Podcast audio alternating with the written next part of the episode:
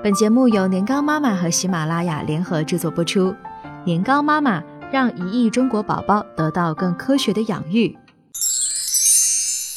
想让婆婆听你的办法多的是。为了宝宝睡眠训练的事，悠悠最近很不开心。宝宝快一岁半了，还是半夜要醒三次。悠悠看了科学育儿的书，决心要进行睡眠训练。可是孩子一哭就急坏了婆婆，婆婆声泪俱下痛斥悠悠，发狠话：“你当妈不想管，我来管。”悠悠的老公平时回家就钻书房，这时倒想起帮着自己的妈了。话里话外埋怨悠悠多事，悠悠一发狠，把老公和婆婆都关在门外，硬着头皮要自己训。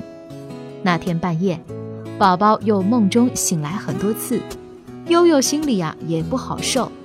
第二天，他到楼下超市买东西，发现自己心狠的事迹已经传遍了小区。李阿姨仗着和他熟，还来教育他。你们小时候从来没做过什么训练，现在一个个不都是好好的？听听老人言，没错的。像你这样要把孩子折腾坏了，悠悠气坏了，夫妻关系、婆媳关系急转直下，她甚至开始怀疑自己的婚姻是不是一个错误。理性一点的说，要解决问题，悠悠和婆婆需要谈判，彼此做一点让步。或者找到一条双赢的路，生活的方方面面都需要谈判，但一到家庭这个环境中，我们却仿佛丧失了一切谈判的技能。最亲密的人之间，仿佛永远都不能平等的、公开的交流，最后一定是谁委屈了谁，这方主宰而那方牺牲。哈佛谈判的课程经典教程说。谈判最大的陷阱就是执着于彼此不同的立场，而非利益。我说要两块，就非得两块，多一毛都不行。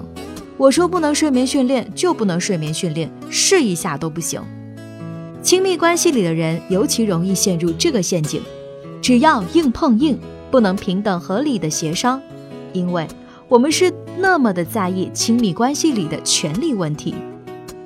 悠悠的利益诉求其实很清晰。有三点：第一，希望自己晚上能休息好；第二，希望宝宝养成良好的睡眠习惯；第三，希望在婆媳关系中占上风。第三点很隐蔽，但是其实第三点才是让悠悠最耿耿于怀的地方。一次睡眠训练的失败，就让婆婆在和她的关系中占了上风，这可能让她输得很窝囊。而在婆婆这边呢，她的利益同样有：第一，希望孙子能健康成长；第二，希望媳妇儿能听自己的；第三，或许也同样希望悠悠能休息好。所以，他俩大多数利益都是一致的，完全具备了好好谈判的基础。但是，两人的言外之意是明显的：媳妇儿希望表明你老了不行了。我的孩子要我做主，而婆婆希望表明我的孙子我对他最好，你们这些年轻人都不行。我是对的，你是错的，你应该听我的。无论是和父母、孩子、公婆还是伴侣，我们太容易执着于这点，但这有利于解决问题吗？真的每次为了这一点小事就搞到要离婚的地步？好吧，就算跟老公公婆的关系处理不好。我们可以忍痛的离婚，那和父母、孩子这样的血缘亲人呢？所以，让我再重复一遍，我们需要着眼于利益而不是立场，应该怎么做呢？一，永远要做准备工作，和商业谈判一样，家庭谈判也要有准备。首先是要准备好自己的弹药。为什么非得给孩子睡眠训练？对睡眠训练，你了解多少？睡眠训练的成功率有多高？这些当然要做到心中有数，并且可以简单明了地告诉对方。像悠悠这样说搞就搞，婆婆一点心理准备都没有，当然容易激烈的反抗。其次呢，是要知道对方的有关信息。婆婆肯定也是关心孩子的健康，只是两个人在做法上有分歧。所以对悠悠来说，要知道分歧在哪里，婆婆为什么持这种观点，而不是一上来就用愚昧无知这种态度打发了。可以跟婆婆聊一聊悠悠老公小时候哄睡的事儿，可以问问他对孩子半夜老是醒来的看法。当你有合作的态度，对方才会有合作的可能，并且婆婆也明确了你的最大诉求是孩子的健康。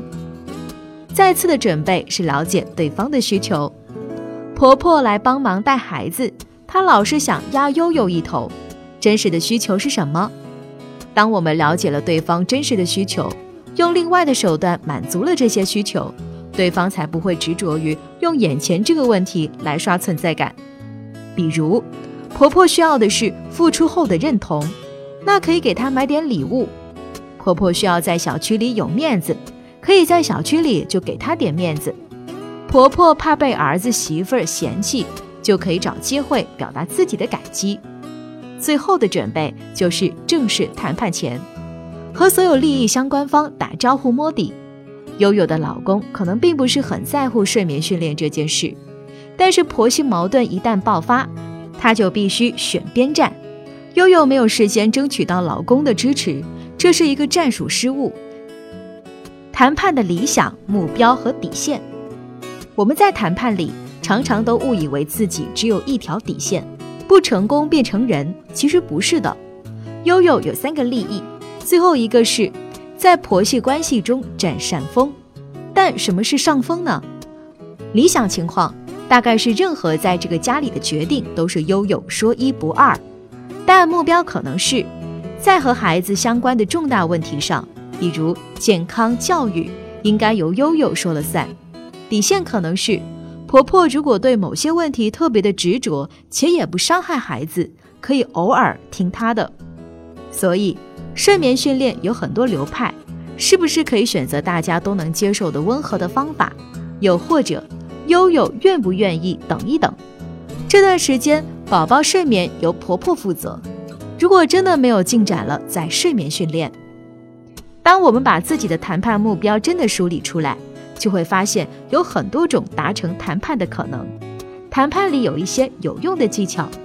第一个技巧是让步，不要一开始就把自己的底线说出来，从理想开始谈。人们都热爱讨价还价的过程，对方让步这件事就已经能让人产生获胜的愉悦感。所以，尽量不要一开始呢就秀底线。特殊战术除外哦，你艰难的让步可能就是谈判成功的关键。第二个技巧是我来掌控谈判，不要用开放式的句式，你什么时候有时间？我想谈谈，而是用封闭的句式，周四下午两点或者周五上午九点，哪个时间你更方便？我想谈谈。第三个技巧，早饭是个好时机。根据美国谈判领域的研究，有这几个好玩的事实：天气晴朗的时候，谈判成功的概率更高；人们对于离起床越近发生的事记忆越深；当你重复对方下意识的动作时，谈判达成的概率更高。所以，找一个天气晴朗的早上吧，和你想谈判的家庭成员坐下来一起吃个饭，趁大家都在重复咀嚼的动作，好好聊一聊。那个对我们来说啊都很重要的问题。